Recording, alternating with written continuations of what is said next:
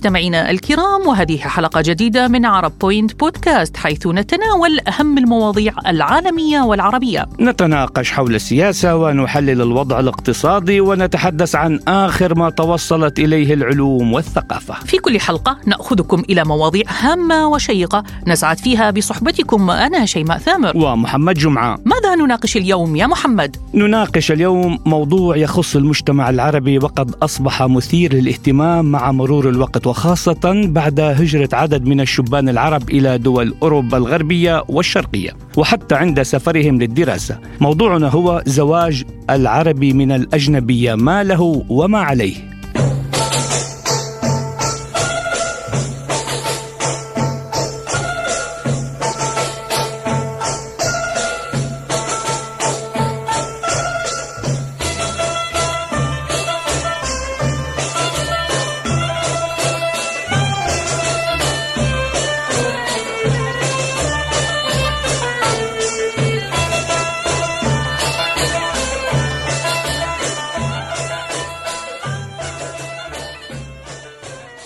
في الزواج الكثير من الأحاديث ولكن هناك أقوال كثيرة استوقفني واحد منها هو لأنطون شيخف. بالنسبة للزواج الذي تتوق إليه ماذا بوسعي أن أقول لك؟ فان تتزوج يعني أنك تحب. لأن الزواج من فتاة لأنها جميلة يشبه شراء شيء ما لا يرغب فيه المرء فقط لأنه وجده في السوق ووجد أنه من صنف جيد. إن أهم رابط أسري هو الزواج وما سواه من جاذبية جنسية جسدية وغير ذلك من أشياء إنما هي مصدر حزن ووحشة. ولا يمكن التنبؤ بنتائجها مهما بلغت مهارتنا في إجراء الحسابات.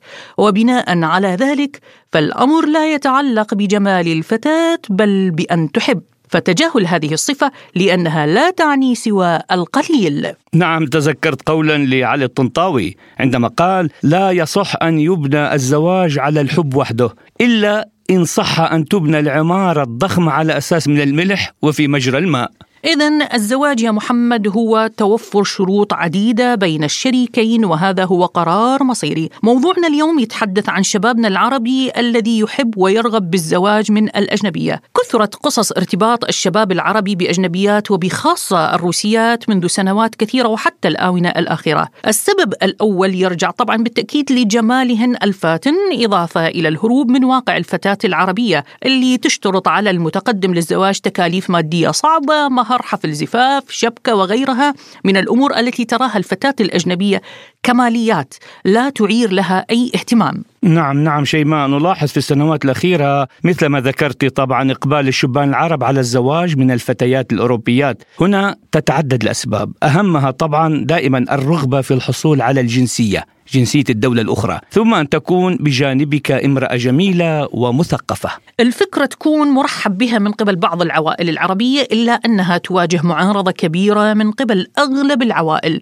أسباب الاعتراض تعود بطبيعة الحال إلى الاختلاف الديني بالدرجة الأولى ثم يأتي بعد ذلك اختلاف العادات والتقاليد وإلى آخره.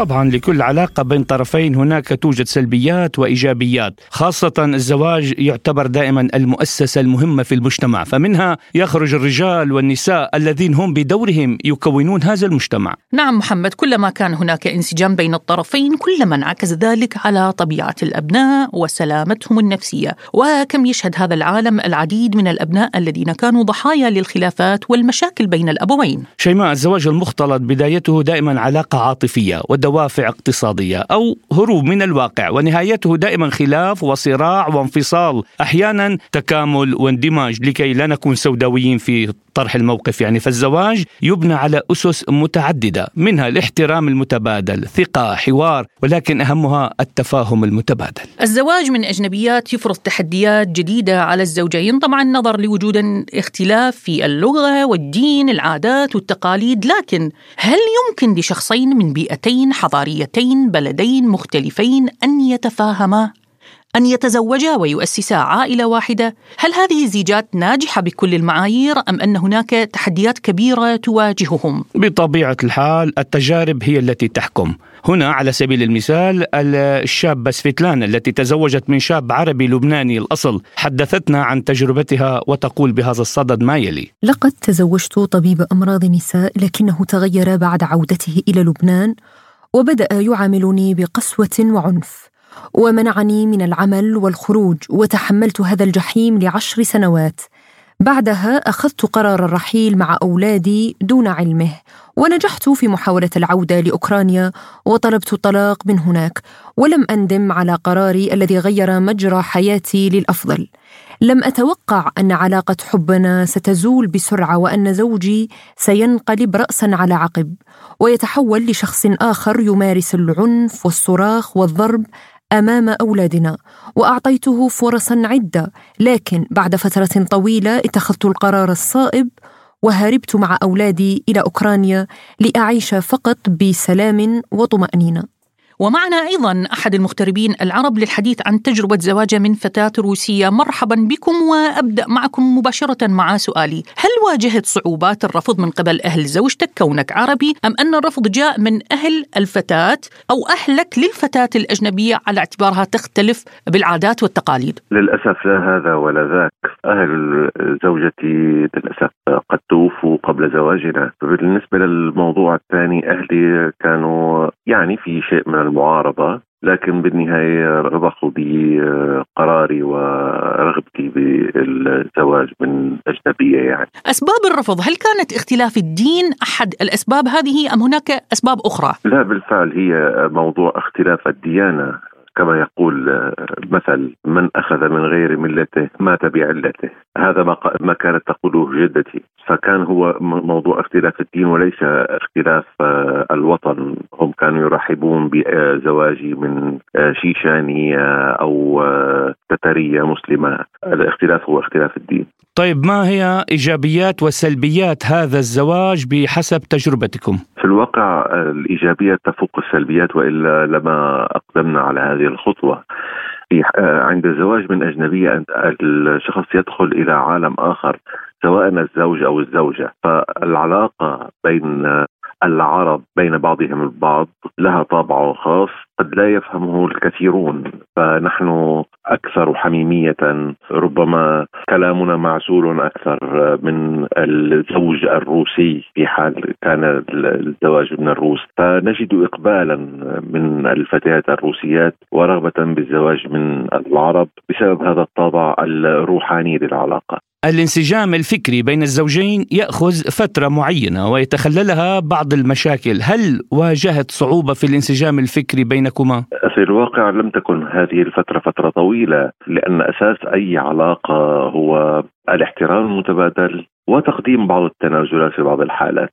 دون هذا الأمر لا يمكن استمرار أي علاقة. حتى العلاقة الزوجية، فإذا كان كل طرف يتمسك برأيه أعتقد بأن ذلك سيؤدي إلى خراب هذه العلاقة. يمكن تقديم بعض التنازلات من هذا الطرف أو من ذاك والحفاظ على شعرة معاوية. أختتم معك يا ضيفنا ما النصيحة التي تقدمها للشاب العربي الراغب بالزواج من فتاة أجنبية ولو عاد بك الزمن؟ هذا سؤال مهم جدا. هل تتخذ نفس القرار بالارتباط من أجنبية؟ النصيحة الأساسية أن لا يبحث عن مخرج لمشكلته. بل أن يبحث عن نصفه الآخر. إن عاد بي الزمن وكانت الأوضاع كما هي التي مررت بها طبعا سأتخذ نفس القرار. أما إن كانت الأوضاع بشكل آخر ربما لم أكن لأسافر وأصل إلى روسيا. هذه كانت تجربة لأحد المغتربين العرب عن الزواج من أجنبية.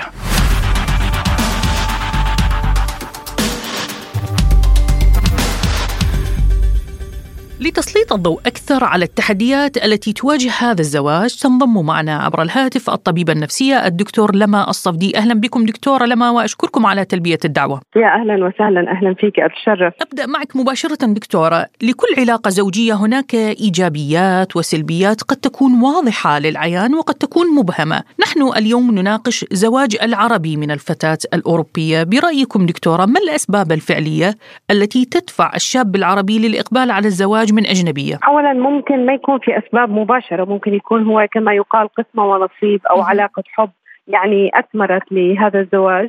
ولكن أحيانا ممكن تكون أسباب ثانية اللي هي الرغبة بأنه ربما نحن نسميها ربما بيئة جديدة أو تعرف على أشخاص في بيئة جديدة أو حتى الانضمام لبيئة جديدة. أحيانا في كثير من الأشخاص بيختاروا زوجة من بلد معين على فكرة اللحاق بهذا البلد أو انه يكونوا جزء منه. فأكيد ممكن تكون يعني أسباب متنوعة ولكن آه، طالما وصل الموضوع إلى الزواج فبالتالي لابد أن يكون فعلا من أهم الأسباب هو الحب بالدرجة الأولى أو القناعة بصفات الشريك. في نقطة ثانية بأنه حاليا ببعض البلدان العربية نتيجة غلاء المهور أه. وغلاء تكاليف الزواج أحيانا الشاب يعني صار عبء بالنسبة عليه فكرة حتى الارتباط بفتاة عربية فأحيانا اختلاف العادات والتقاليد ما بين العرب والثقافات الأخرى وأنه يكون الموضوع هو يعني بكل بساطة ممكن أن يكون عقد زواج مع هدية بسيطة هو ممكن يشيل عبء كبير عن الشعب العربي. فبيختار عند ذلك أن تكون زوجته غير جنسية عربية. طيب دكتورة لما عفوا يعني الزواج بعد ما آه، بيصير يعني يعقد الزواج دائما بيصير في رفض شديد من قبل الأهل من الطرفين أهل العريس وأهل العروس. أهل العريس بيعتبروا أنه هذه الفتاة أجنبية عاداتها غير عاداتنا تقاليدها غير أعرافها غير وأهلها أيضا هذا شرقي عربي إلى آخره. طيب هذا لا ينعكس ذلك على العلاقة؟ وعلى استمرارية هذه العلاقة مستقبلا مع كل هالضغوطات هي. أكيد أكيد. طبعا طبعا. في مشاكل كثير بتصير بهذا الموضوع. آه، أحيانا بتصير فما بالك إذا كان من جنسيات عربية ولكن جنسيات مختلفة. هاي اللي أنا بشوفها يعني يوميا حتى بالاستشارات عندي حتى لو كان من جنسية عربية وجنسية بلد ثاني. فما بالك لو كان ثقافة مغايرة تماما وبتختلف بكل العادات والتقاليد والأعراف وإلى ما هنالك.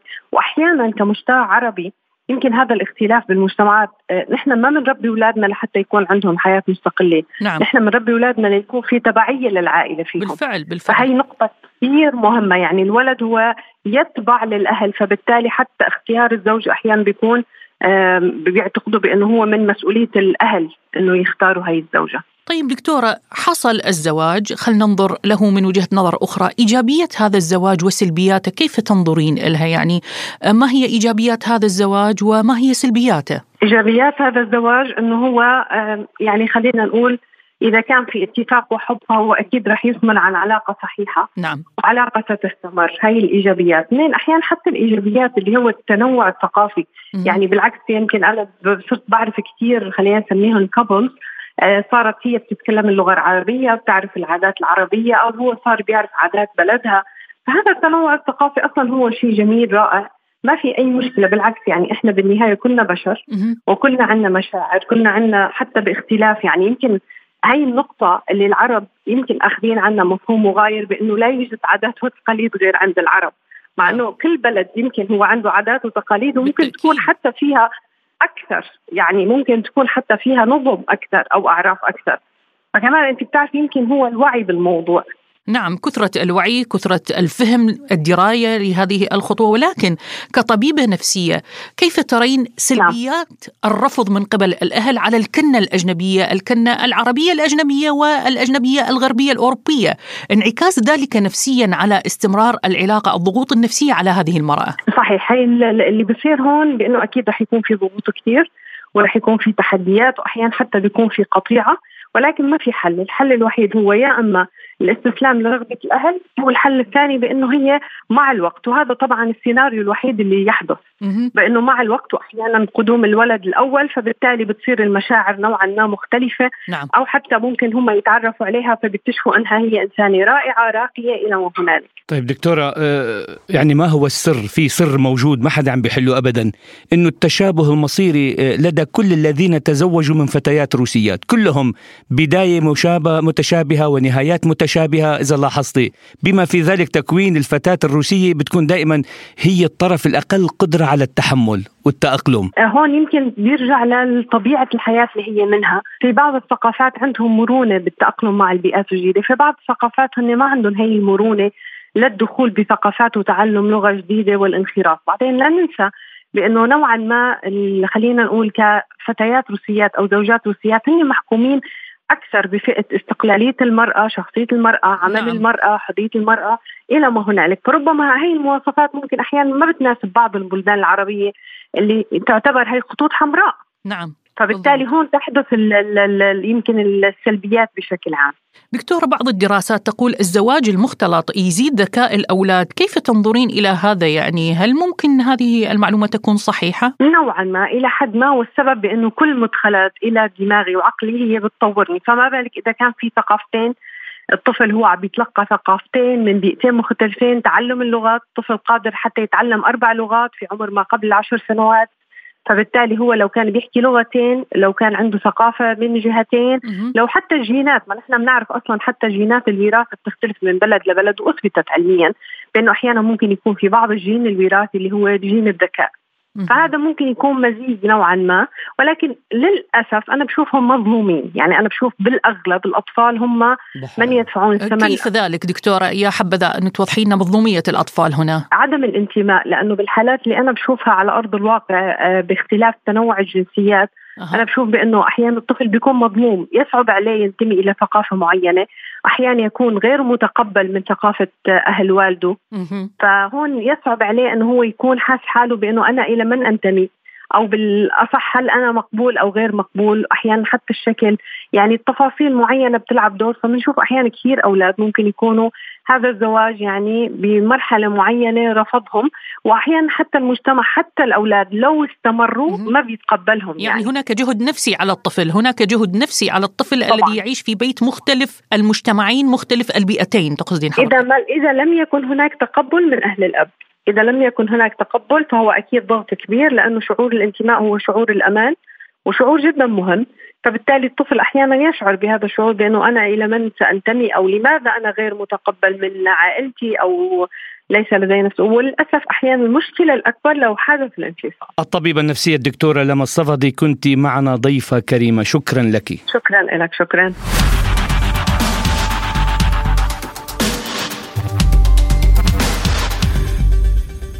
الزواج من أهم الأحداث التي تمر على الإنسان يعتبر من أخطر القرارات الاجتماعية فهو لا يخضع لعاطفة فقط وإنما لعقل أيضا لأنه ارتباط بين فردين ينشأ عنه حقوق وواجبات وتكوين أسرة. يجب على الشخص قبل زواجه من أجنبية دراسة الآثار المترتبة على هذا الزواج الأمور المتعلقة بالديانة العادات الموروث الثقافي الاجتماعي اللغة ومستقبل الأبناء. أنت ماذا تقول يا زميلي يا محمد؟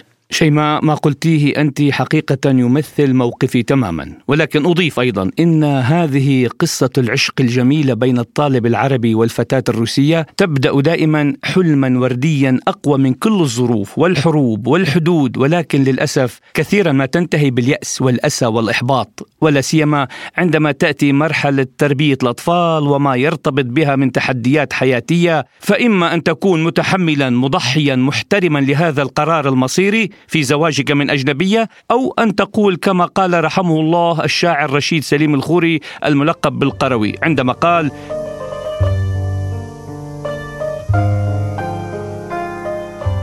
لو لم تكوني فرنجية لكنت سعادية قبل سعاد ولكنني عربي المنى عربي الهوى عربي الفؤاد. إلى أن يقول فإني حرام علي هواك وفي وطني صيحة للجهاد.